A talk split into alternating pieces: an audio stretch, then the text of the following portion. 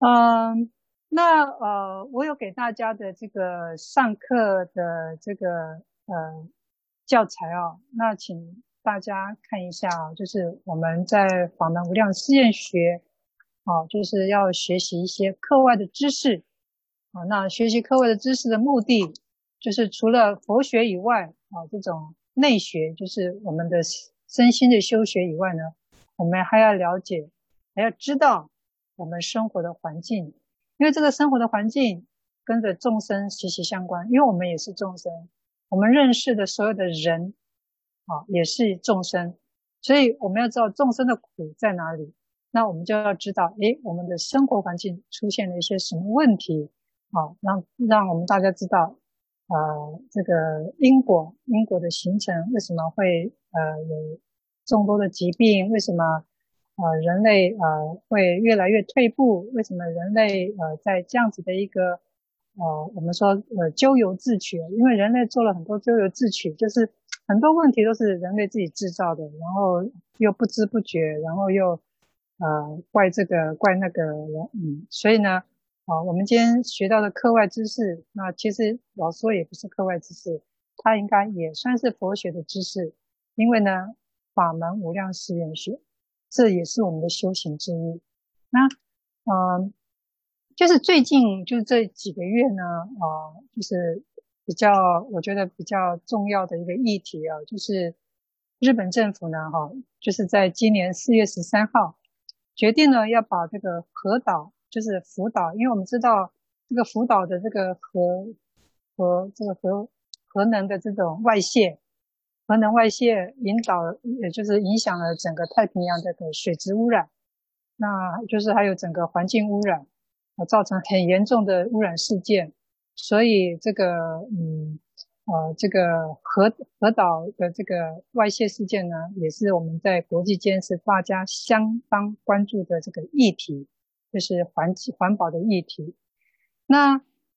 所以这个日本政府四月十三号决定把这个呃福岛的核废水啊稀释之后排入海洋，那就说它要两年之后，也就是说在二零二三年呢，它就是要把这个核废水啊排进海洋里面。那我们说这个核岛福岛这个核电它的事故是怎么发生，就说他们在呃在注入一个能量，注入在呃注入一个能量之后，因为一个一个执行的一个动作不小心，所以让整个呃这个呃在呃就是做这个工作的这个人呢，他因为一个一个操作错误，然后引起了这个核能外泄。那造成这个核能外泄的这个人呢，呃就当事者啊、呃、有两个人呃身体呢吸收了非常强大的这个。呃，这个核辐射，那他们吸收这个很强大的核辐射之后呢，啊，那有一个人呢，在一个月内就死亡了，另外一个呢，另外一个呢，呃，就是他，因为他呃刚开始可能还没有什么，他是后来拖了几个月之后才死亡的，因为这个辐射呢，它会引起我们身体啊、呃、基因的这种啊 呃, 呃变化啊、呃，让这个人呢啊、呃、就是。没有办法呃就是呃在身体的这种细胞结构的增生生长，因为你知道这个我们受到这个核辐射的这个照射之后呢，我们的细胞，我们的这个基因细胞，它就不会再产生产生这个呃增生，就是说它，因为我们知道我们的细胞都是死掉之后然后再增长，死掉再增长，那那身体的这个增长的功能就停止了，所以当一个细胞不断在老化不断在老化，也就是在侵蚀你的生命，你的身体就不断被侵蚀，因为你身体没有办法制造了，没有办法制造新的细胞，所以这个辐射是很厉害的。所以为什么这个呃这个对于这个呃核废水这种东西呢，全世界都有定制，就是比较这个严格的规定啊，比较严格的规定。那所以呢呃这个对于这种排入这种大量的这个核废水，因为我们知道，呃，在福岛啊，呃，这个因为它的呃水，它的这个核核核的这个外泄嘛，核能外泄之后呢，它必须要用大量的水，呃，比如说大量的去稀释，去稀释这个呃产生出来的核啊、呃、核能所产出来的这些物质，它必须要用水。那因为它这个水去要去稀释这些很很严重的这些核废料的时候，就是被污染的这些核废料的时候，它必须要用水去稀释。所以就是说这些水呢，啊，它稀释，它去稀释这些水，它会储存在一个桶子一个桶子里面。那它稀释之后呢，它这个水呢还是非常非常的，还是非常非常的能量非常非常的强，对伤对人体的伤害，对环境的伤害是非常强。但是它是一桶一桶的，把它那个福岛啊的所有的物质去稀释，然后它存放在一个桶子铁桶里面。就是特制的铁桶里面，然后存放在核岛核岛的一个仓库。那现在呃，为什么他决定要把这个呃开始要呃排入在海洋里面呢？是因为他现在已经把这个稀释的水的那个仓库已经没有办法再放了，已经放不下了。两年之后就再也放不下，所以他就开始跟这个地球跟这个世界公告。就说我日本在几月几号我决定要排放这个核废水，稀释的核废水。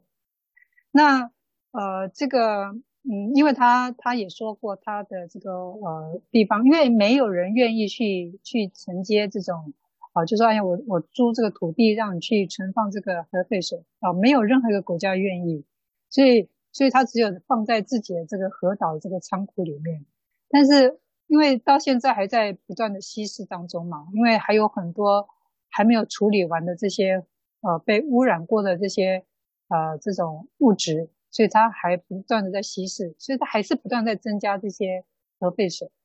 所以也就是说核废水放不下之后，它就决定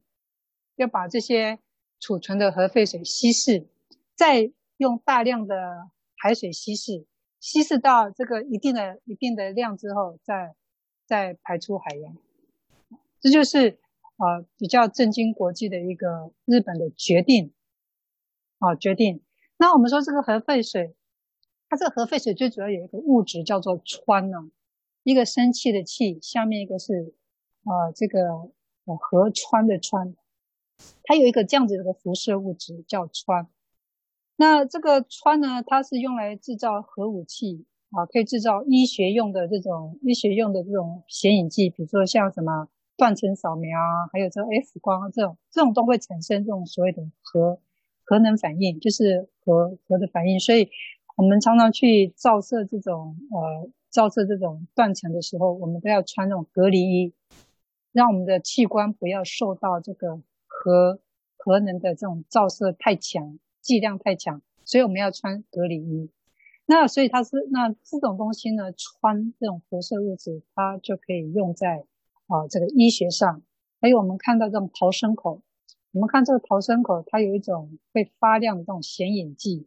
哦显影剂。那这个也呢，它会在黑暗中发光，这个也就是用氚来制造的，用氚来制造的。所以这个呃氚的这种物质呢，它可以用在、呃、我们呃生活上呃的一些。呃，一些这个物品，就是呃呃，这个生活的这个物物品上面，所以啊，氚、呃、呢，也就是我们，所以我们身边呢，呃，无处都需都是有很多放射物质，呃，让我们的人体去吸收。那后来呢，当这个日本呢、啊、把这个消息、呃、放出来以后啊，哇，这个反核人士啊，这种绿色和平的这种呃动保，这环保环保团体啊。他就认为啊，你这个放射性的氚的这个物质的放射性呢，它是含有碳十四，它这种东西呢，那碳十四就是它是一种呃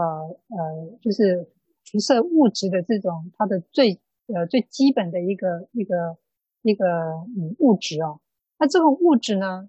就叫碳十四，它会残留在水中。那这个碳十四它是还是有辐射量的，它会残留在水中。那这种这种东西会不断的累积，会聚，比如说你今天鱼吃水草，比如说这些东西会残留在水草，那鱼吃了这些水草，那小鱼吃了水草，那这个中型的鱼又吃了这个小鱼，那大型鱼又吃了这个中型鱼，也就是说最后的这个食物链最顶端的这些大鱼们呢，它的身体会存了非常呃非常浓度非常强的这种辐射辐射。那人类是那人类呢在捕捕捉这些鱼来吃的话，所以人类是这个食物链当中啊、呃、最顶端的一个一个物种。那人类就可能会吃到大量的人类就会吃到大量的这个呃这种核能物质，所以就有可能让我们身体产生病变。那这个病变就是我们刚刚所说的 D N A， 就是我们呃 D N A 我们的基因体的排序呢，会因为这个辐射的关系，如果辐射量太强，我们的染色体会突变。那我们就说、啊、癌症呢、啊，癌症就是一种细胞的病变，就是它原本是我们的细胞，因为透过这样子的一个辐射的一种一种能量的这种呃照射之后呢，它基因突变就可能就变成一个细胞癌，这个变成细胞癌。所以呃现在为什么癌症呃什么乳癌啦、护色护腺癌啦、各种癌，现在的各种癌非常非常之多啊。那这有可能就是来自于这种我们呃身边的很多的放射物质、放射性物质，就是有有一些这种辐射性的这种物质，让我们的呃身体的细胞产生了病变。那当然不是，可能不是只有一种。那我们生活在这个环境当中，有各式各样的东西在污染着我们，连包括可能肉类所呃肉类里面打的抗生素啊，还有任我们之前前面所讲的这个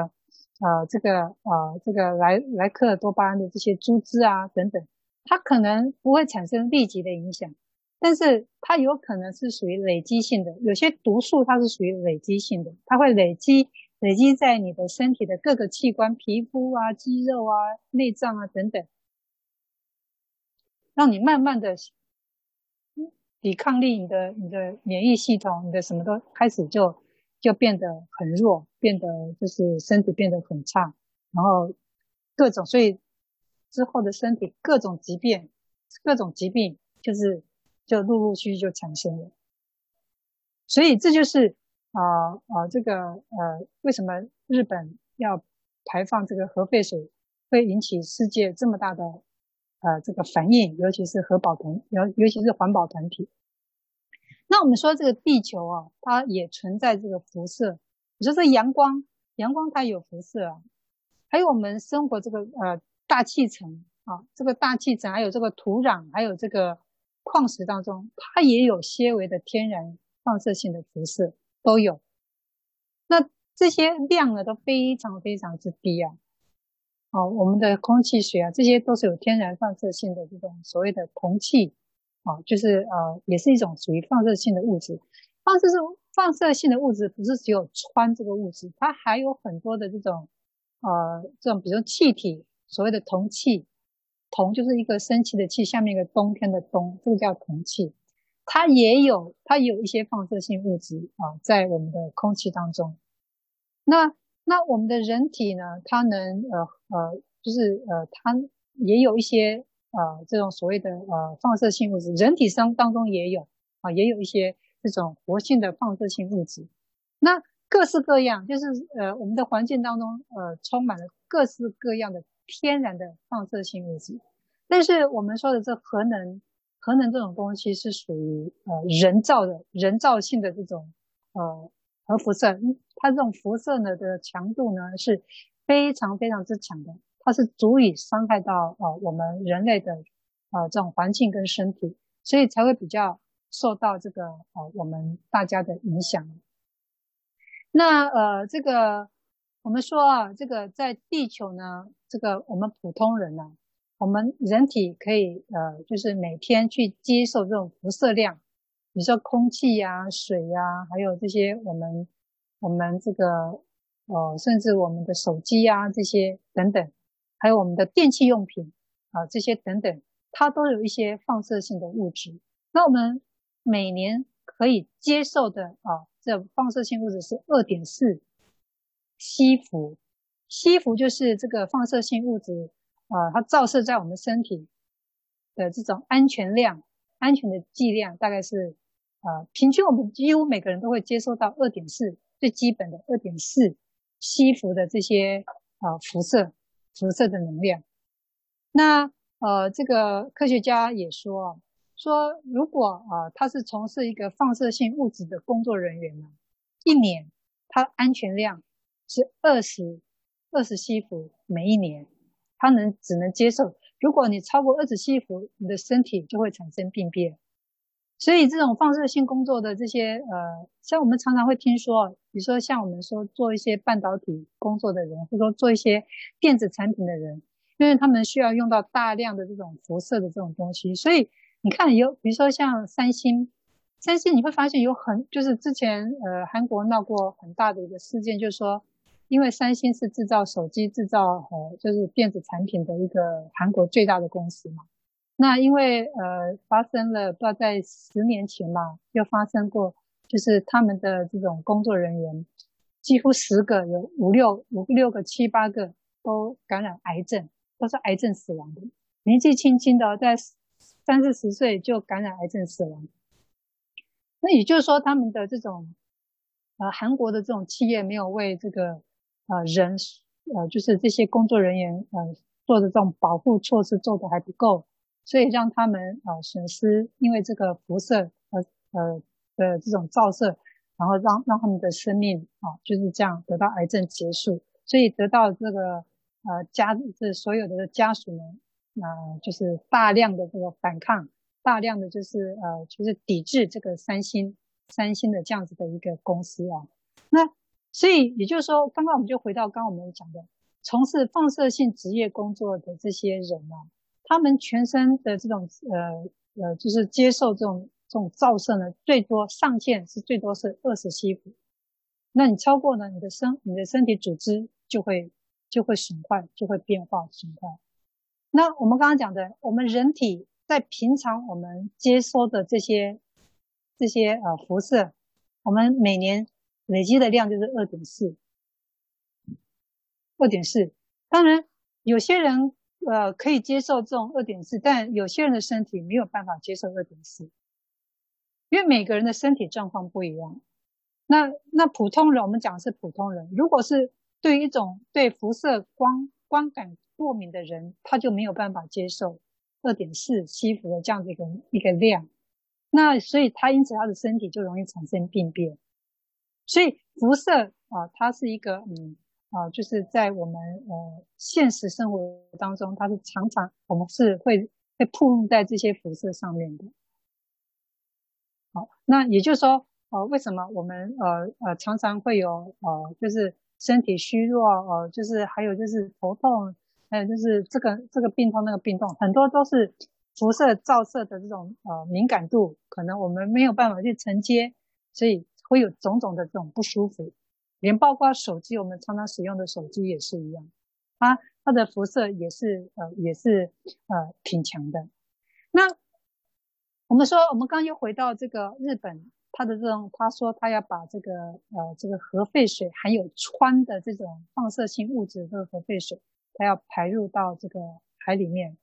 那这个我们说，这个每个国家对于这个呃核废水啊的、呃、这个量，就是说你必须要。呃，稀释到什么样的一个程度，你才可以排放在这个海水里面？那 W H O 呢，这世界卫生组织呢，它有一个一个标准值，就是说，你每一公升、一千公升的水呢，啊，就每一公升你只有一万贝克，一万贝克，一万贝克是什么东西？贝克也就是辐射的一个一个单位，就是说它的呃这种就是你你今天呃一个物质。它产生的辐射量，那个量呢，就是它的单位就叫贝克，它就叫贝克。那它只能容许这个一公升的水含有一万贝克的这样子的一个一个一个浓度，你才可以排放到海里。那日本呢？日本说啊，他说：“哎呀，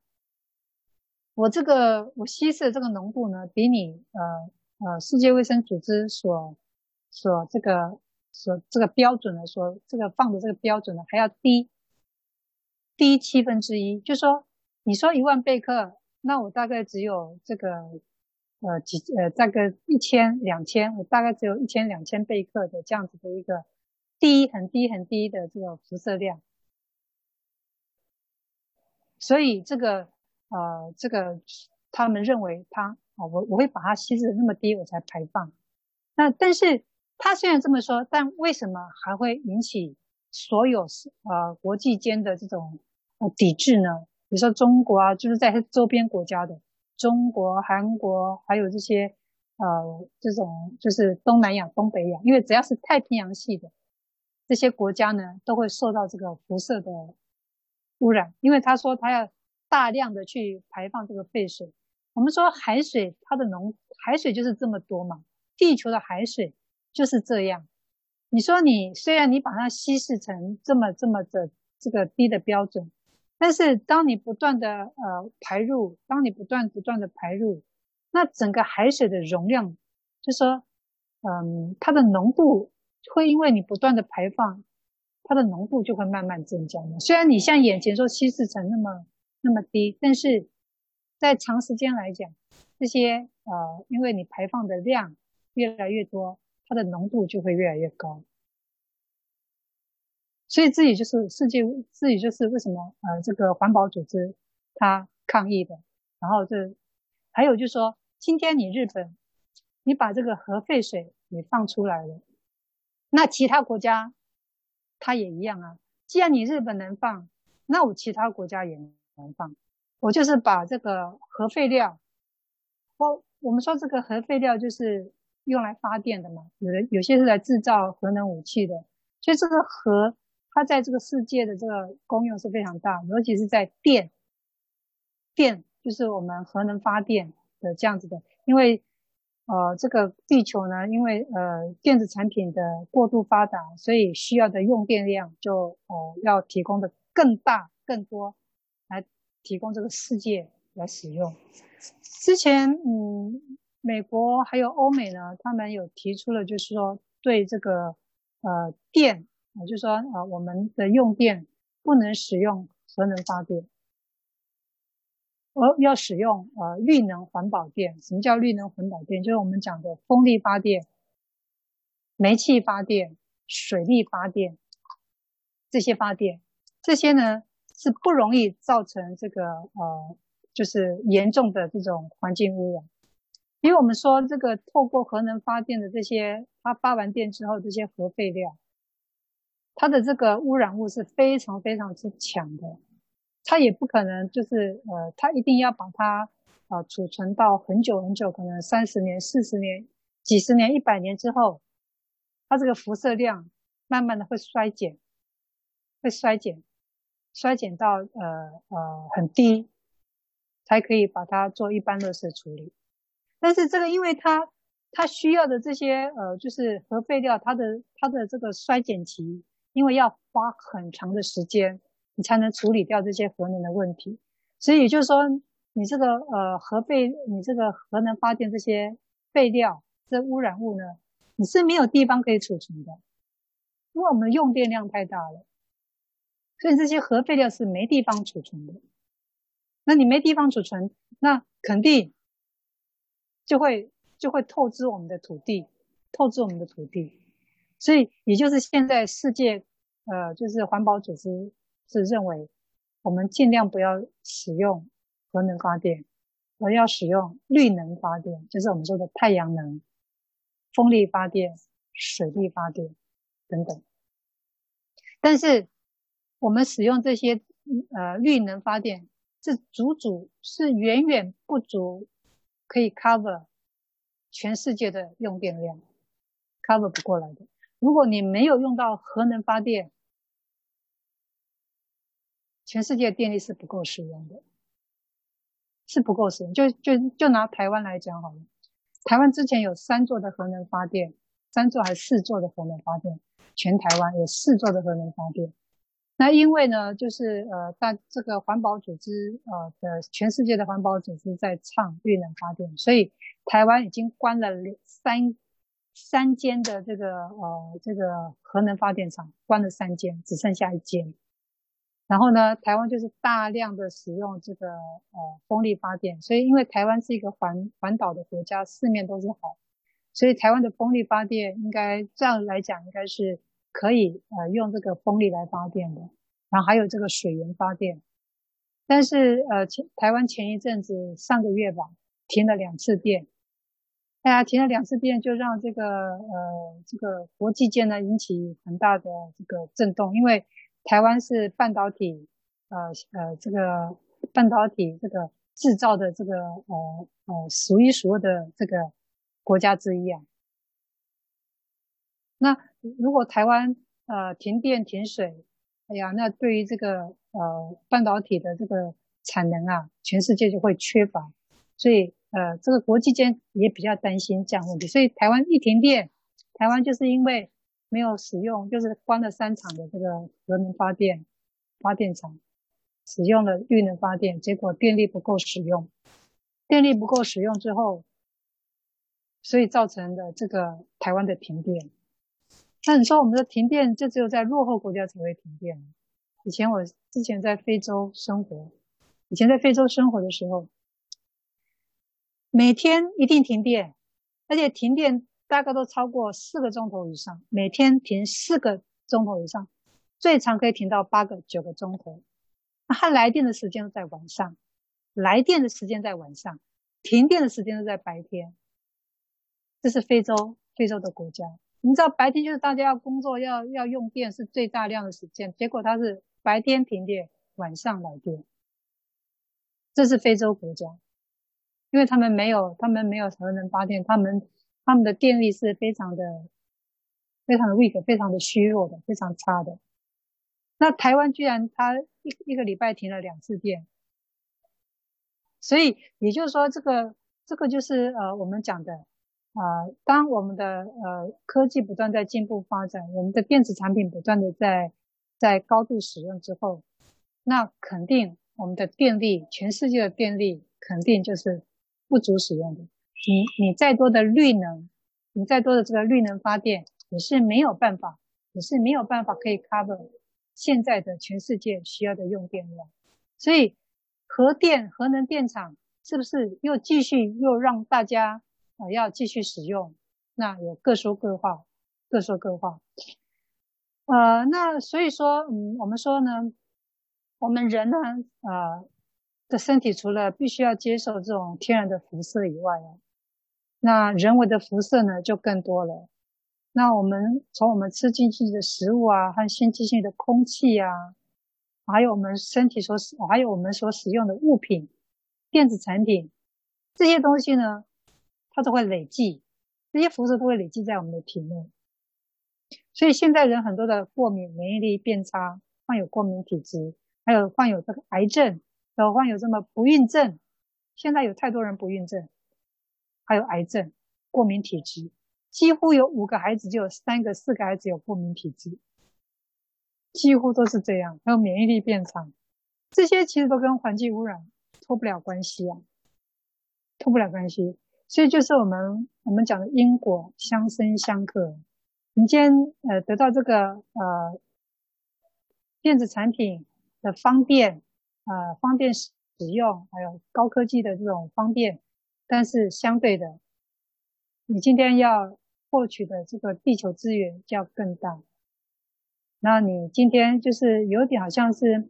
拿一个绳子把自己脖子勒，越勒越紧，最后人类还是要自食恶果，自己自己呃创造出来的问题，结果还要自己去承担。这就是我们现在所看到的一个呃一个、呃、环保的问题。如果我们把这个眼界放眼来看，就是这样子的一个原因啊，这就是也就是说为什么我们要呃学一些这种所谓的课外知识啊，法门无量誓愿学，我们要透过呃一个一个事件，就是说国际的一个事件排放出核废水，我们就是可以呃就是引发出呃这个呃世界它会发生了一些什么问题。好，那你今天你你排放废水，其他国家跟进也是排放这些核废水，那这个这个地球的这些水源肯定会越来越严重。所以呢，吃吃荤的人哦，哦，就是如果我们同学当中有吃荤的人哦，这个两年以后，我觉得这个这个鱼啊，还有这些海海里中的东西呢，能尽量少吃就少吃啊，就是海鱼。如果这个已经确定啊，这个核废水不断的要排放。排放到这个海洋里面之后，所以很多海里的东西都不太能吃，因为只有只要日本它它这样子做之后，其他国家肯定会跟进的，肯定一定会跟进的。那也就是说，这个污染会越来越严重，海洋污染会越来越严重。所以这个呃呃，可以从从小一个国家的小小的一个动作。我们就可以看到以后未来的世界的灾难，哦，这个叫蝴蝶效应啊，蝴蝶效应。你拍一个翅膀，蝴蝶在在这个巴西拍一个翅膀，它会引起全世界的哦，全世界的一个颶风啊，哦，就就是这样子的一个影响啊，蝴蝶效应。所以希望呢，啊、呃，能透过呃呃这样子的一个事件，让大家能更了解我们这个地球。呃，让大家呢来做因应，来做呃对这个地球、呃、来保护自己的一个呃来找到来保护自己的一个方法啊、呃。第一个就是我们说的食物，食物上的选择，你就要好好的多想一想，我要多摄取一些什么样的食物。OK， 好。那对于以上我们所讲的这些呃呃前面的刚刚所讲的这些议题。呃，有没有其他同学要发问的？有其他的问题想要想要说的，有吗？师父没有，师父。OK， 如果没有的话呢，我们来继续我们的课程。好，我们现在讲这个呃，我们上一周讲到了第三十七院啊，我们还有一些还没有讲完哦。那就是呃，第三十七院。设我得佛，十方无量不可思议，诸佛世界，诸天人民，闻我名字，五体投地，起手作礼，欢喜信乐，修菩萨行。诸天世人莫不致敬，若不尔者，不取正觉。这个呢是呃闻名啊、呃，就是听闻阿弥陀佛的这个名号啊、呃，赞叹啊、呃，就是会得到赞叹的这样子的一个一个愿一个愿。那我们看一下啊、呃，这个什么叫十方无量不可思议诸佛世界？这一段指的就是说他方的国土，也就是阿弥陀佛他所要度化的呃这个环境，他地方呢是呃十方无量他方国土的佛世界，啊，他指的是他所度化的这些地方。诸天人民是指阿弥陀佛他要度化的人，那他度化的人，诸天人民啊。其实诸天人民它就包含了所谓的凡凡那个凡夫跟圣人，圣人就二乘人跟这个菩萨。只要你愿意去相信，只要这个法门，它就会来度化你。闻我名者，这个闻我名者指的是呃阿弥陀佛的这个名号。你只要听闻我阿弥陀佛的名号，就可以得到啊、呃、这些利益。好，我们再看下面五体投地。起手作礼，五体投地，起手作礼，就是我们现在所做的这个礼拜。我们去礼佛，我们去呃寺院礼佛，哦，我们这个就是跪跪拜，呃，我们跪在地上，然后把头点地，把我们的头点地，然后两手呃扶地翻掌，好、哦，这叫做五体投地的礼敬。那我们说。这个头啊，是人类当中最最尊贵的一个地方，最尊贵的地方。那脚呢，是觉我们觉得是最卑下的地方。如果一个人用脚踢你，你会觉得他这个人是真的是啊、呃，对对我我们是产生很不礼貌。所以这个脚就是比较卑卑微的一个一个地方。那所以你愿意用你五体投地，你的头去这个呃点地。啊、呃，因为地上很脏嘛，你愿意把你的头点地，然后用手来接佛足，所以我们的每我们去佛堂所做的这个礼拜动作，就是我们的两手翻掌，我们今天去殡仪馆啊，我们今天去这个去人家的这个呃这个，比如我们的长辈往生了，哦，我们去殡仪馆啊，或者说我们去这个我他的这个呃他他的这个要去祭拜他，我们我们不能翻掌。我们今天去去这个礼拜这个往生的这个长辈，我们去跟他做的这个礼拜，我们跟他跪拜，但是我们的手不用翻掌，我们就我们就直接啊、呃，就是就是跪了，然后拜了啊、呃，就手不用翻。那翻掌呢，是我们佛教专有的。那翻掌的意思呢，就是说我们的两只手是接着佛陀的佛的这个两脚，两只脚，他两只脚在我的手掌上，对，这样子一个观想，就是叫做呃这个接足礼，接佛足，接佛足。那这个意思代表就是说，我们对佛是五体投地的尊敬礼拜的意思，是为敬礼当中的最最高境界、最极致的一个这个呃礼拜方式，叫五体投地的礼拜。好，所以这叫起手作礼。所以他说起手的意思呢，就是呃头低下来，着地，然后呃接两呃佛的两只脚。就在印度呢，这种九种的这种礼拜方式呢，问讯我们常看到人要问讯啊，在佛家里面呢，佛教里面很常看到的，我们在佛教团体看到人，我们会合掌问讯啊，这个是最基本的。那在这个呃最极致的礼拜呢，就是呃五体投地，对佛的尊重的五体投地。那这个就是你今天你对这个人非常的尊敬，非常尊重。你就自然而然的，你就会做这种所谓的啊，这个起手作礼的这个啊五体投地的这种礼拜方式。所以啊，这个我们讲的就是啊，这个五体投地、起手作礼啊，就是讲就是印度他礼佛的一种方式，对啊，对他的师长啊一种礼呃礼佛方式。那一直呃沿用到我们的这个呃汉传。所以汉传呢也是这样子的一个礼拜方式。那我们现在看到这个藏传呢，我们在藏传里，我不知道大家有没有看过这个呃影片哦，就是说在西藏啊，就是他们呃藏人呢，西藏人一辈子呢，他们都是要呃礼拜五体投地的一步一礼拜的方式呢，去到他们的呃这个呃呃这个最高首府，就是就是呃。什么布达拉宫，就是从他们的家乡不断的这个礼拜到布达拉宫，呃，就是表表示呢，他们对这个佛呃这个呃他们的精神领袖最高的一个一个呃这种呃理智的一个礼拜的方式。所以他们的礼拜方式呢，是整个人趴在身上，趴在地上的。我们是跪拜，两手翻掌，头点地。但是呃藏传的是整个人趴在地上，他连肚啊，连脚啊，膝盖啊，头啊，手啊，他他都是整个趴在地上，然后做了这个呃呃这种所谓的大礼拜，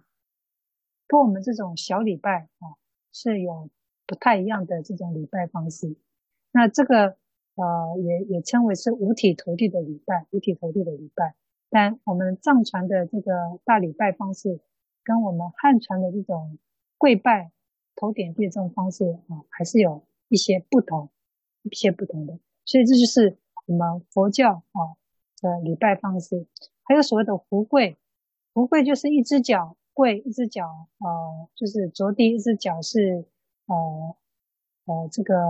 抬起来的啊，这叫胡跪方式。所以你你我们常常在经典上啊，我们会看到，诶，它有用胡跪。胡跪的方式就是我们常常呃在呃戏剧，在古代的这个汉呃就是呃影片上，我们可以看到胡跪就是一只脚跪地，然后一只脚呃抬起做 L 型的这种，另外一只脚是 L 型的这种方式，这叫胡跪、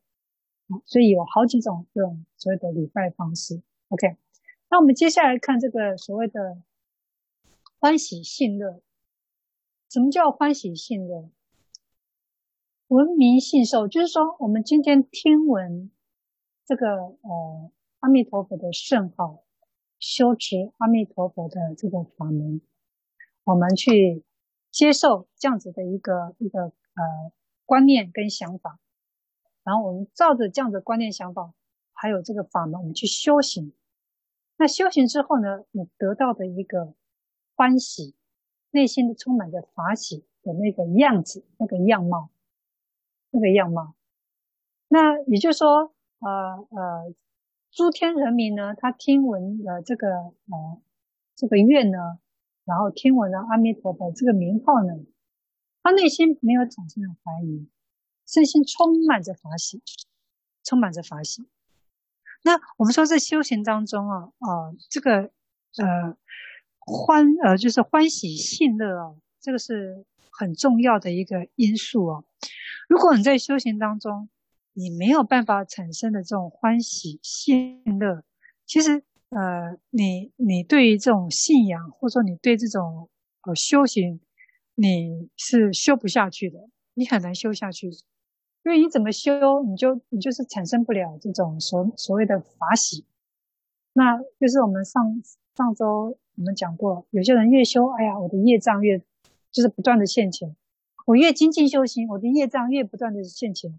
哎呀，别说什么法喜了，那、啊、这个越来越多的障碍就开始就产生退却了。哎呀，我这个佛法太恐怖了，那头佛法是魔法吗？我怎么越修障碍越深？所以就会啊、呃、产生不了法喜，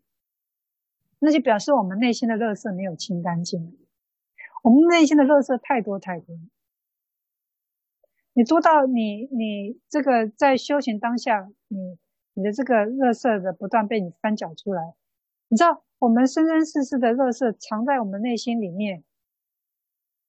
这个垃圾当你翻出来，它一定会产生臭味的，一样的嘛。今天如果我们的里我们的垃圾哦，今天哦我们家里的垃圾，如果我们每天倒，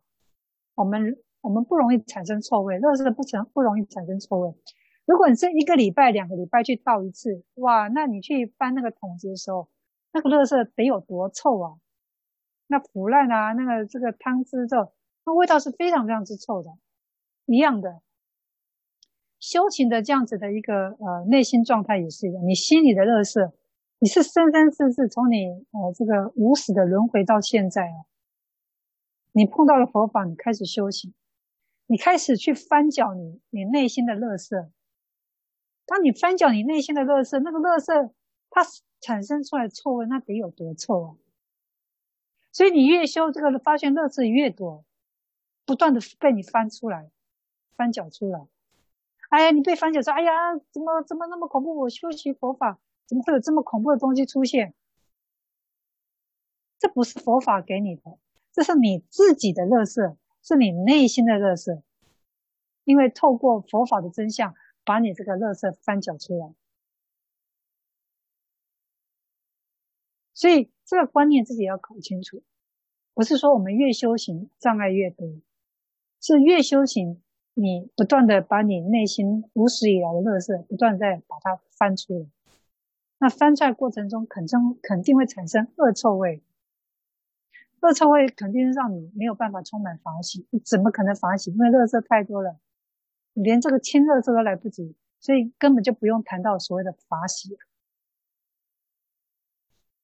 那每个众生的状态都不一样，当然也有内心无始以来内心很清净的人有，因为你生生世世你就是一个行者，你就是一个修行者，所以你每你每一辈子每一世都不断在清热色，虽然没有办法一辈子清完，但是你每一世都在清，一定会让你越清越干净。只要你不放弃佛法，你每你每你每一世你都发愿，我要修行修学佛，学佛修行。那你每你每一辈子会依照你的愿力继续修行，不断在清理内心的垃圾，那相对就越清越干净，越清越干净。所以修行不是只有一辈子的事情，绝对不是只有这一辈子我就要修成圆满，不可能，肯定是不可能的，除非你是立根者，除非你是大菩萨转世的才有可能，要不然你只要是一般凡夫肯定不可能，你这辈子就要把然后做到圆满，这肯定是不可能的。所以我们只有靠不断的发愿，不断的发愿，慢慢的发愿，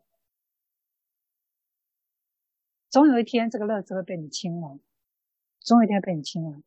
当你被你清完之后，你下辈子再修的时候，哇，那肯定就充满欢喜。听闻佛法，哇，你你就是欢喜信受，不疑有他，你不会去怀疑的，不会去怀疑的。所以这个欢喜信乐对我们修行者是一个很重要很重要的一个因素。你没有欢喜信乐，你很难修下去。那即使我们内心有很多垃圾的人，如果你没有一个一个善知识在旁边指导你，你因为修了，哎呀，怎么垃圾那么多，哎呀，这个佛法是魔法，是这个恶魔之法，怎么我越修这个障碍越高，然后就不敢修了，就放弃了。很多东西是自己内心产生出来的东西啊，别人给不了你什么，你的世界所有的一切都是你自己的东西，包括你遭受的这些遭遇啊，所有的人事物啊，你面对这些东西，还有你所处的环境，都是你自己的东西，从你自己的内心世界它所跑出来的东西，不是别人给你的，别人给不了你什么，是你自己创造出来的世界。自己要有这样的一个觉醒，当你自己有这个觉醒之后，你才会慢慢去修正你的世界，去改变你的世界。如果你要让你的世界变得舒适，让你的世界变得这个欢喜信受，然后充满法喜，那你必须要去做修正，修正你的内心世界，总有一天它就会到达你要的样子。这个是很重要的观念。很多东西不是外来的，肯定不是外来的，不是别人给你难过，别人给你一巴掌，别人给你一巴掌是有因有缘的，你就会遭受种种的磨难，也是也是你自己创造出来的世界，所以你必须要去承受。所以不要在外面找，不要在外面去找原因，不要在外面去找解释，要从自己的内心世界去下手。你除了在内自己的内心去下手之外，去修正以外，没有别无他法，你的命运才有可能会改变，你的世界才有可能会改变，要不然不可能改变的。希望这个观念呢，大家能呃能明白，能清楚。好，所以不要再去一味的去责怪，责怪这个，责怪那个。讨厌这个讨厌那个，千万不要啊，千万不要啊、呃！那我们再来看呢，这个修菩萨行，欢喜信信乐修菩萨行。你知道这个菩萨到底要修什么？我们一般讲的是，我们这种菩萨呢，啊，就是一定要学戒定慧三学嘛，啊，四摄法、四摄法、六度、四弘、四愿，啊，这些就是我们菩萨要去修行的功课。所以这是修菩萨行啊，总名修菩萨行。诸天世人莫不敬之。你修这样子一个法门呢，呃，净土法门，你产生欢喜、欢喜信乐，然后呢，你欢喜信在这个修行上面。那诸天世人，他能感受到你这样子的一个一个一个氛围啊，你修行的氛围。没有一个不向你致敬的，莫不致敬。莫就是没有不，没有不去致敬的。也就是说，每个诸天世人看到你，都会向你致敬，而且护你的法，会护持你，护你的法。所以我们说这个护法龙天。所以我们在呃呃诵经的背后，我们在诵大乘经典背后呢，到最后结束的时候都会护法龙天，八部众欢喜信受，作礼而去啊。哦，所以我们说在听法的人，除了这个佛弟子以外，还有大菩萨，还有大中小的菩萨，各个菩萨，还有一些的啊、呃、这些有因有缘的这些众生都会来听法。之外呢，还有这些护法、护佛法，这些护法龙天啊、哦，他们也会来听法，也会来听法。所以啊、呃，这个你只要念啊、呃、阿弥陀佛的佛号，就说你修行西方净土的法门，半天地是四大天王，诸天善神，所有的诸天善神，他是日日夜夜来守护，会来守护。那四方恶鬼呢，就不敢靠近，不敢靠近。就像我们讲的，我们我们讲说为什么要帮呃上次我们有讲过，就是说哦、呃、往生。要弥留，就是呃即将往生的人，哦呃弥留的人，我们去帮他助念。我们说一个弥留快往生的人，哦、呃、因为是他的气势最弱，他的这个呃呃就是能力最差的时候，所以这个时候的冤亲债主现前的机会是非常非常百分之一百都会来现前跟你讨讨债的，所以我们从看看，就是会有很多这个往生者，就是说，如果他是一个没有修行的一个往生者呢，就是他在弥留的时候，他就会看到一些呃诸呃什么黑白无常啊、诸魔鬼神啊，都会来抓他，还有会碰到一些冤亲债主要来哦、呃、这个来跟他索命，所以他的他的这个他看到的眼界，他充满都是脸，都是恐惧害怕。都是恐惧害怕的，所以如果这个人他有因缘弥留，这些人他有因缘碰到了这些善知识帮他助念，哎，一助念开始念佛号之后，哎，这些诸魔鬼神都退散了，这就是念佛的功力。就刚我们说的，日日夜夜常守护，四方鬼恶鬼不靠近，不敢靠近，这就是念佛的功力。你不要说一句阿弥陀佛四个字，哎呀，很简单。因为我们现在活着，我们念很简单。当我们要弥留的时候，我们没有力气的时候，我们内心是混乱的时候，你看一句阿弥陀佛这句圣号，你看你能不能提得起精神来念？你是提不起精神的。你看到的就是冤亲债主，你看到的就是地狱景象，你看到的是恶鬼景象，你根本就提不起阿弥陀佛这句圣号了。那你要怎么让阿弥陀佛来保护你？所以我们就必须透过我们在活着的时候，身强力壮的时候，我们就要把阿弥陀佛或是任何佛号，任何呃佛菩萨名号，我们就是要灌注在我们的脑袋脑门里，灌注在我们的心里，灌注到就是，诶，一旦什么事情发生的时候，这句圣号它就自然而然就现前。我们必须要修炼到这种程度，一碰到灾难，阿弥陀佛，马上现前，你才可以自己保护自己，你才可以自己保护自己。因为之前我们有请 Mary 她分享过，就是一个完全没有修行的人，你他本来从呃这个。呃，脸相不好看，呃，惊恐僵硬。你刚刚助念完之后，身体柔软，然后面带微笑。为什么？为什么助念完的人会有这样的一个效果？这以前我们讲过了，就是这个原因。佛号虽然我们觉得它啊、呃，就是一句那么简单的四字佛号，对我们一个身体健康来讲，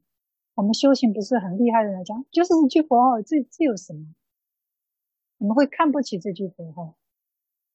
但是这句佛号却含藏着你不知道能量在里面，因为你看不到，因为你身强力壮，因为你还没有面临死人，你还没有面临弥留，你还没有面临这种这个呃呃这个所有的这个冤亲债主的追债，你还没有碰到，所以这句佛号对你来讲不足轻重。就是根本就是你觉得是不怎么样的，所以这给大家这个观念就是说，呃，佛号，呃，为什么它你念个佛号，它呃会有这样子的功用？因为我们刚刚讲的这个四十八愿，它是如何成就，它是如何如何的成就这样子一个一个功德，一个一个无无尽的功德，就是因为它这个。呃，佛菩萨的发愿，就像他愿力的强大，所以这个愿力的强大赋予这个佛号有这样子一个功能。这可以得到梵天帝释、诸天鬼神、四大天王、八部神王的日日夜夜的守护，恶鬼不敢靠近的主要原因，也就是我们助念的主要原因。所以这个希望大家能有这样子的一个共识，能这样共识。那所以三十七愿总总的来说呢，就是我法藏成佛的时候，十方世界的所有一切众生，如果听闻我的名号，五体投地归敬礼拜我，然后他又产生欢喜的信心，而去呃做呃这个菩萨行六度万行的这种啊、呃、菩萨行，那他一定会得到梵王帝释还有天龙八部啊、呃、这些世人的赞叹、恭敬和仰慕。如果没有这样，我就不取正觉啊、呃，这就是三十七愿啊整个啊、呃、经典啊、呃、它的这个三经文主要的一个说明。呃、那。以上呢，这个三十七愿呢，我们就讲到这里。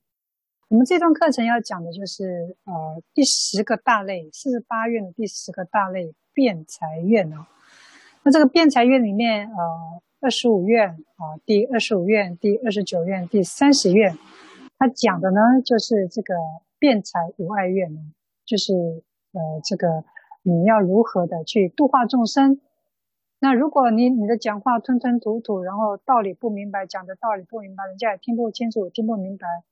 哎呀，那你就没有办法度众生了。所以这个呃这个呃阿弥陀佛呢，这个法藏比丘呢、呃、他也觉得呃你今天要成为一个菩萨，要去度化众生，所以如果你的口才不好也不行，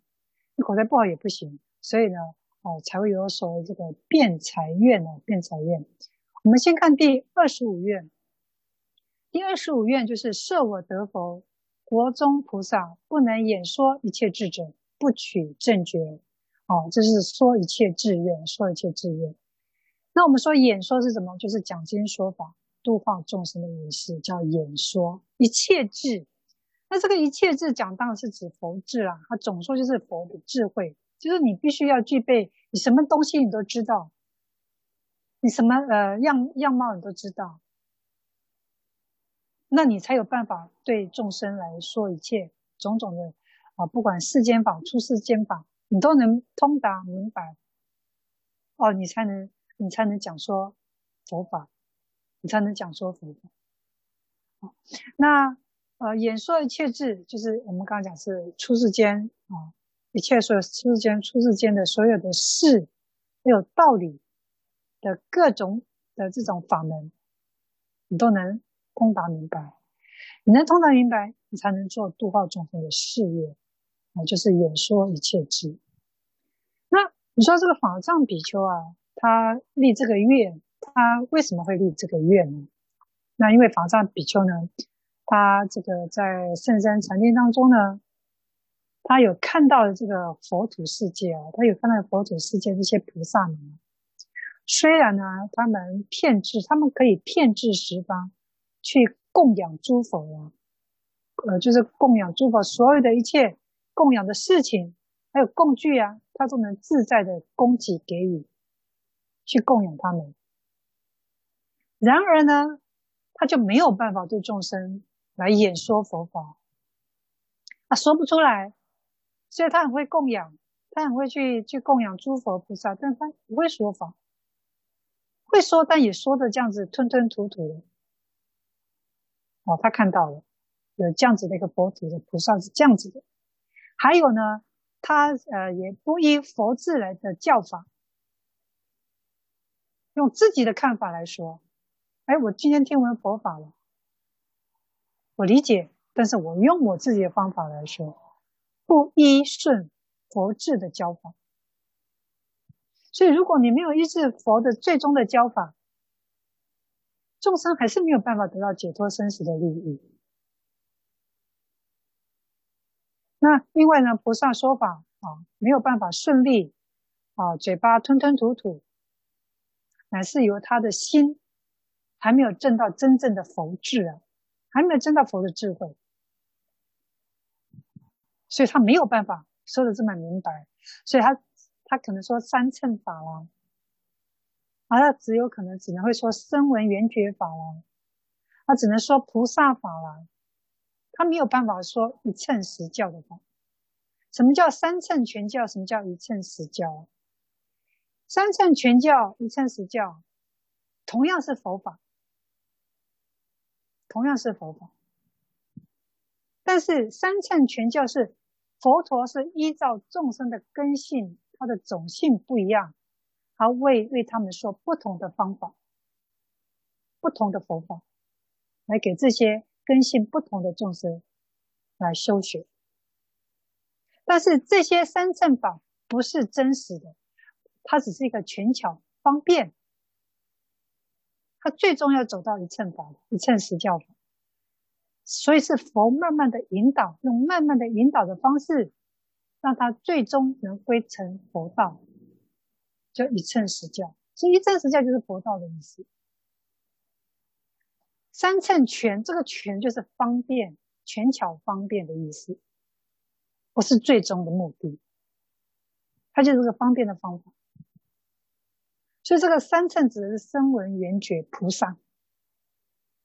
这三者。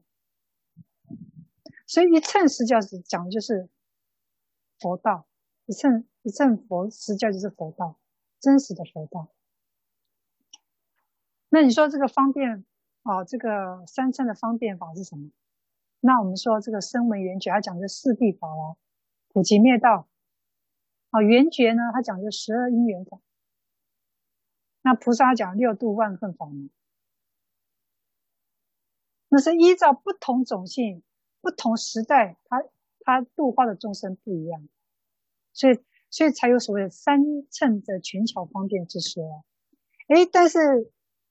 未开化的众生，还没有得到真正解脱道的众生、佛道的众生，这些菩萨声闻者，他们不懂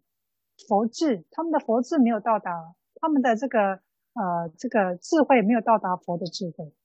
所以他们认为，哎呀，佛法就是声闻法，佛法就是缘觉法，就是最终的、最极致的。那菩萨法就是最终极、最终极的法。哦，他们会有这样子一个误会。哦，这是法藏比丘要看到这样子一个世界，有这样子的一个众生存在。所以这个我们说是什么叫声闻叫缘觉、哦、可能很多人知道了。声闻呢是指在有佛的世界，有佛出世的世界，因为听闻佛法，因为听闻佛所说的法而成就的一个这个解脱道的一个一个行者，我们叫做声闻。声音，听闻声音，听闻什么声音？佛法的声音。他得到开悟解脱的一个众生，这个圣人。那我们说，在佛，在释迦佛，他刚成佛，他呃悟道成佛之后，他他度化的众生就是声闻众的众生，他讲说的法就是四谛法、普及灭道法，去度化这些众生。我们说，佛成悟的法，他已经成佛了，他成就的这种。能量太强了，他知道这些法呢，这是呃，这佛法呢，是不是一般众生能承受的？他最极致的佛法不是一不是一般众生能承受的，所以他就分别的讲：“哎呀，苦啊，这个世间是苦啊！你只有讲苦，众生才能体悟得到，因为来到这个世间本来就是很苦嘛。”世间苦，婚姻苦，什么都苦，养孩子苦，要赚钱，要养活，养活，要在生活，要在生活里面要活得好，很苦。所以一开始佛成道之后，就跟众生讲苦集灭道，以苦为首要，向众生才拼得下去了。如果众生，如果这个佛一开始就跟他讲空啊，这个讲这个空性啊，讲这个实，呃，这个中道实相啊，哎呀，你想这些众生听得下去吗？肯定是听不下去的。所以他不可能跟众生想那么深的法，所以一定要跟他讲，哎呀，这个世间是苦啊，你你要有苦来解脱，你有方法的，就是权巧方便。那圆觉是说在佛没有的时代，在佛未出世的时代，他自己观察自然的现象而悟道解脱的一个圣者叫圆觉。所以讲因缘法，这是因缘十二因缘法。菩萨啊，就是就是啊，要成佛的一个一个圣者，他为了要走向啊这个佛道，所以呢，走向佛道有走向佛道的方法，他就跟人讲六度万分，你要修六度万分，你才有办法走到佛道，才有办法。那你说，我们现在这个时候，二零二一年，如果我们当中的同学有一个人，诶，他听闻佛法了，他开悟了，他证道，他解脱，他解脱生死了，那他就是一个声闻，他还算是虽然佛释迦佛已经啊、呃、涅槃很久了，但是他的佛法还留在这个世间。那我们听闻佛法，解脱生死，所以我们也算是个声闻众。我们还算是声闻众，还算是个声闻众，我们还不算是缘觉。缘觉是在完全没有佛法的一个一个国土里，他自己观察世间现象，要解脱生死的。所以什么叫三乘？就是声闻缘觉菩萨。什么叫一乘？一乘是叫直接跟你讲就是佛道，如何成佛。什么都不跟你啰嗦，就是跟你讲成佛之教。所以就是众生的根器不同，所以他演说的东西内容也不一样，演说内容也不一样。那呃，我们看了这个法藏比丘呢，啊，他这个立这个愿呢，啊，他立这个愿之后呢，啊，那就是啊，另外呢，他也看到了啊。他这个也有观察到其他的佛土，在佛灭后，对佛所说的这个法呢，哎呀，各执己见。所有的佛弟子，刚前面讲是一个原因，他观察到世间啊，这个有佛的呃无佛的地方啊，他们也呃就是法藏比较观察这样的一个佛土世界，另外他也观察到另外一个佛土世界。在佛灭后，所有弟子对佛法各执己见，各说各话，所以开始学说就产生了纷乱。哎呀，就是我们说的，嗯，在我们这个世代，在释迦佛涅槃、印度的这个佛教，各个说法全部出来了，公说公有理，婆说婆有理，所以学说各种学说都产生了。什么全教啊、实教啊、什么全实顿渐啊，什么教都出来了。就像我们现在所读的所有一些佛法，所以我们的大藏经为什么那么厚厚一本，全部都是弟子衍生出来的东西，很多都是弟子衍生出来的东西。但它如果能符合我们所讲的三法印，它能符合三法印，那就表示是佛所说的，就像是一个印章，三法印就像是印章，印着了。哦，你只要是不违不违背这个三条这个这个规则，就可以代表这是佛说的，是后来是这样来印证的。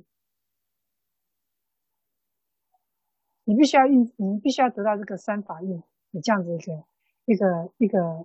一个印章的印证。所以为什么我们还是把这后来这些佛弟子们他们所论证的这些东西，我们依然把它认为它还是佛法，因为它呃不失，它没有，它还是有这个三法印的这个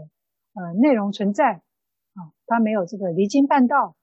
所以我们认证它还是佛所说的东西。这就是呃我们现在这个法上法上比较所讲的这个这个呃这个观察呢，啊、呃，就是针对我们现在这个世界的情况是一样的。啊，那对于这个呃这个呃佛法呢，呃这个尤其是我们现在这个世代啊，我们说这个末法啊、呃，这佛法渐渐要消失的时代呢，呃这个嗯。大家呢都只是只说不做，读了很多的经论，读了很多大经大论，但是没有真实的修行经验，没有真实的修行实践，就像是跟人家数钱了，你数了钱，那这个钱是别人的，不是你自己的。你虽然读了很多大藏经，但你没有实际的修行，所以它入不了你的心啊，它没有办法修正你的内心世界，它没有办法修正你的你的观念、你的想法。当它没有办法去做修正的时候，你就得不到好处，你在佛法当中你就得不到好处。虽然你一直读你一直读，但你读的只是一个字、一个声音、一个文字，但它跟你产生不了关系，它在你生命产生不了作用，所以你读那么多经典，没什么用处，它没有办法让你去解脱生死。讲了一口大经大论，但他实际生活自私自利，这个贪得无厌。满脑子就是这纷争，生活的纷争层出不穷啊！我相信这种佛弟子大有人在啊！我相信在你们身边的这这些呃这些佛弟子，处处可见啊！大家可以慢慢去观察，我讲的对不对？我讲的对不对？所以佛法呢，不是用来读的。不是用来了解知道的，它是用来实践的。它只有用在生活实践上，它才可以在你生命当中发生作用，它才可以带领你解脱生死，解脱烦恼。这就是法藏比丘他看到这样子的一个一个世界，只说不做的一个一个世界。所以他才立这个大愿，立这个愿。有修有学，才是真真实的这个修学佛法。那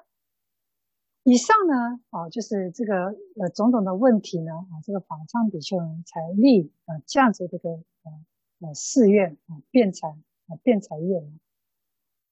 他是要让这个西方净土这些菩萨呢，他呢在这个佛法的演说，他能顺应佛智，顺应佛的智慧所说的皆是如来的这个秘密法要，直接讲就是一乘法，他不会拘泥在三乘啊，就声闻就是声闻，缘觉就是缘觉，菩萨就是菩萨，他不会拘泥在任何一个法当中，他的智慧，他的愿望就是修一乘佛道，开示悟入佛的知见，然后去领导众生呢，普遍去领导众生，直接进入佛的知见，所以他才立此大愿，立此大愿，所以。他也希望这个净土的菩萨呢，啊，能得到一切智，能说佛法。所说的，他所说的法，就像是佛所说的法，没有任何的违和、违逆，也不会有任何的失误。我讲说的也不会有任何的失误，皆能，所有的法都能契合中道实相。他不但呢可以游诸佛国说法，有佛的地方呢他去说法，他还可以到没有佛的国土去教化众生。所以他以他的一切智能，他能善谈所有的诸法密要，不管是世间法、出世间法、再难的法，他都可以谈，而且是善谈，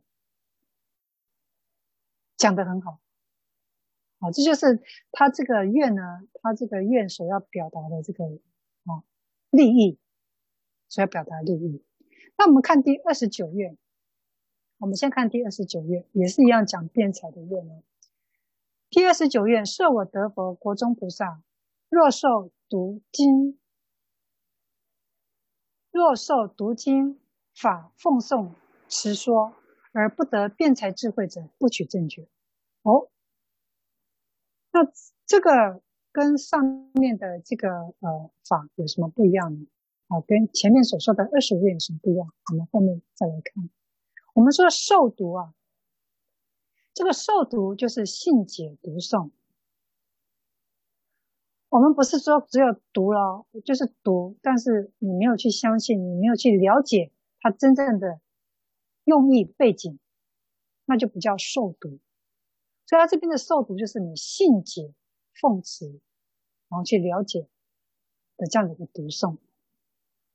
受读什么？奉诵持说。奉诵持说，什么叫奉？奉就是咏，就吟咏。什么叫吟咏？啊，我相信大家以前看过这个古代的影片啊，就是。啊，我们在念诗词的时候都会摇头晃脑，白日依山尽，黄河入海流。我们看这个头，这个先生呢，头都会晃，啊，都会带领带领学生一起晃。我相信大家在看呃中国古代的这个戏剧的时候，在奉诵，在这个诵这个呃这个呃诗词，五言绝句、四言绝句这种诗词的时候，都会摇头晃脑，哦、啊，在在。在吟咏吟诵，这叫奉，叫奉。诵是什么？诵是暗诵，就是音，就是你是呃，你能熟悉明了的读诵。所以这个诵是熟悉明白，就是你对这个义理你非常熟悉，你非常明白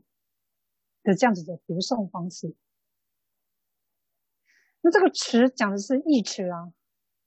你对这个经典都能记起来的，你都能记住经典所说的，不管它的义理，还有它的这个文字，都能记忆的持诵。那这个说呢，就是你除了奉、诵、持，你还能去传、去传阅、去为大众来解说。对大众来解说，所以就是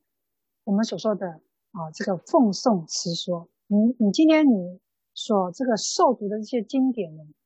你要呢奉诵持说。这个对于一般我们这种修学者来讲很难啊，真的是很难。你读到的经典要能传说出去，要能传说，你要这个说的没有这个失误。完全是符合佛法，不简单，真的是不简单。你你别说这个，你要能去说，而且你还能记住整部经典意词来去传说。你光记这个经典就很辛苦了。以我们现代人来讲，以我们这种凡夫来讲，你要能背经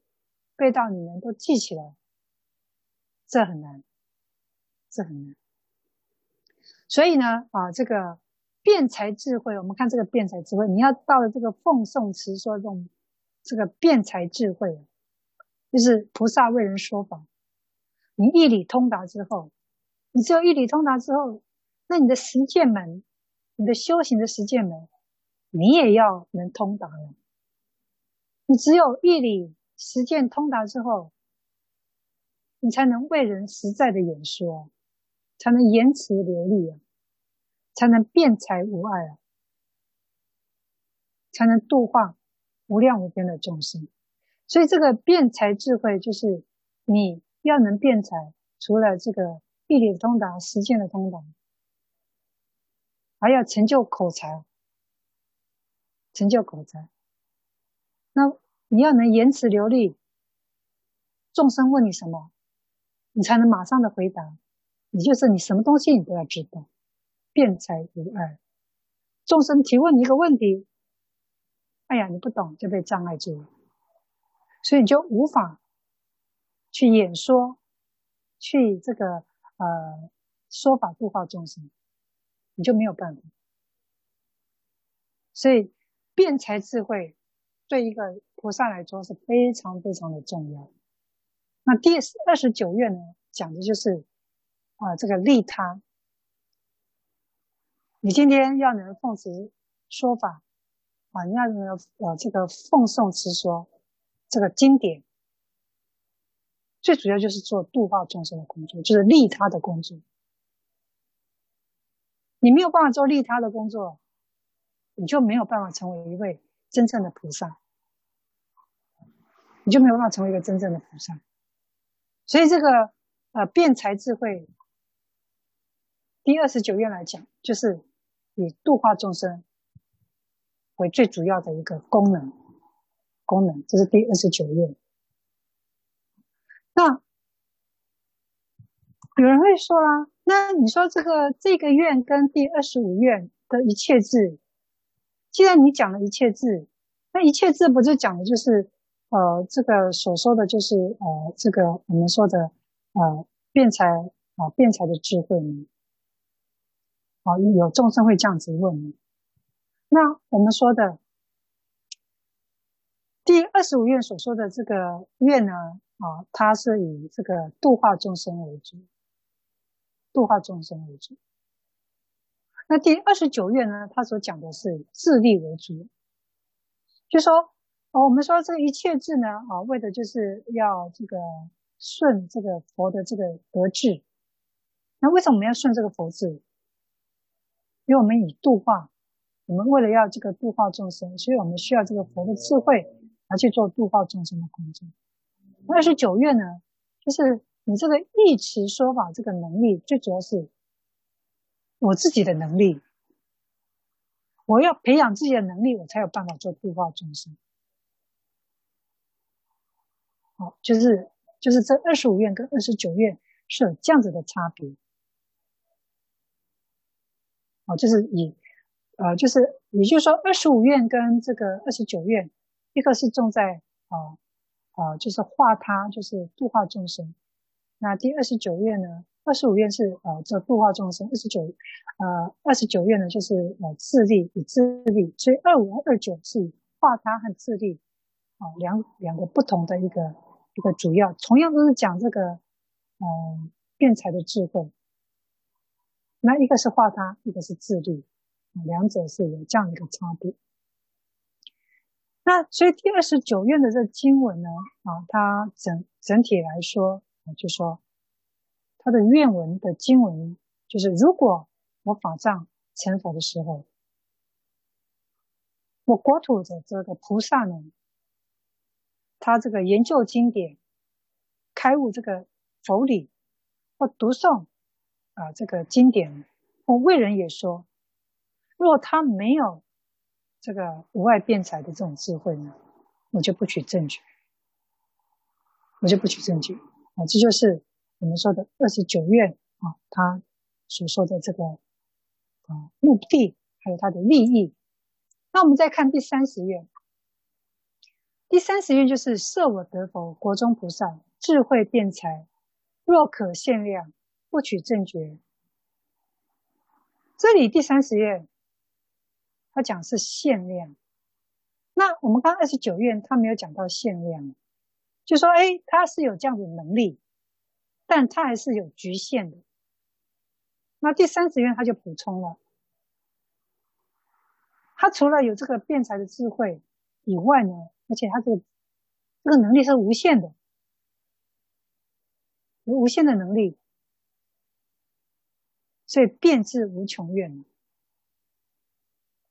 这个限量指的就是它有它有局限的，就是有限的数量。那辩才呃智慧辩才呢啊，就前面所说的。那有人就说啦，那二十九月呢他以这个士德辩才智慧，那为什么第三十月又要重复再来说一次？那不是就多此一举吗？好，所以第二十九月呢，他虽然说呢他这个呃诵经持说，他可以发得他可以得到这个辩才的智慧，但是第二十九月呢还是有局限的，他还是不能自在，所以他度化众生还是不能自在的。所以因此呢他重复说了第三十月。此愿所说的这个智慧呢啊，这个智慧辩才呢，它是无可限量。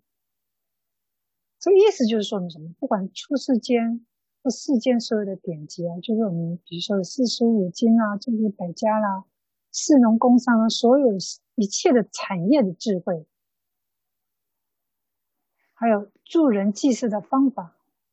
各个国家啊，各个国土，我都能知晓，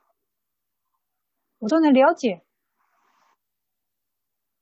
哦，这就是智慧辩才无穷的功用，所以他才又重复了，补充了第三十页，第三十页。所以第，所以这个第三十页啊，它的呃经文主主要说明了，就是说，如果我保障比丘成佛的时候，我的国土众生挚爱，就是他无碍智慧辩才，如果是有限量的话，有局限的话，我不取正觉。意思就是说，你今天投身在西方净土的这些菩萨们，你得到的这个智慧辩才是没有障碍的，是无可限量的，这个意思。好，我们再来啊复习一下二十五、二十九、三十月，同样都是讲啊这个智慧辩才月。那第二十五月呢？啊、哦，他是希望净土的菩萨呢，得到一切智，能说佛法。他所说的佛法，跟佛所说的是一样的，能得到佛法的精髓，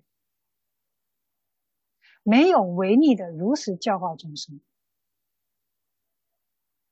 啊、哦，所以这个第二十五愿呢，是以以利他，还是以主要是说明啊，帮助众生。是没有违逆的教化众生，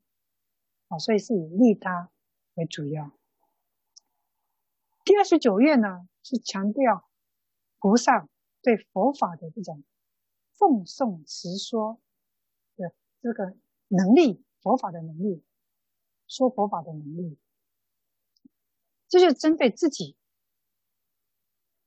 我说法的这个功力，我这个菩萨的功力到底到达什么境界？我我是这个呃奉送持说的这个佛法的能力，这个主要是以呃菩萨智力为重的一个愿。那第三十愿呢？哦，他说了，你这个智慧辩才呢是没有可以限量。二十九愿可能还没有修到极致，还是有一些限量。那第三十愿呢是，哦，我我补充第二十九就是没有限量的，它可以达到极致的。好，所以这就是我们所说的辩才愿，第二十五、二十九、第三十愿同样是讲辩才愿，但是它所讲的这个角度不一样，因为以众生，也可以自利。这个这个智力无穷啊、哦，就是说你你的能量的无穷，它是有这三种不一样的差别啊、哦，所以说我们说的这个啊、呃、第第十项的辩才愿。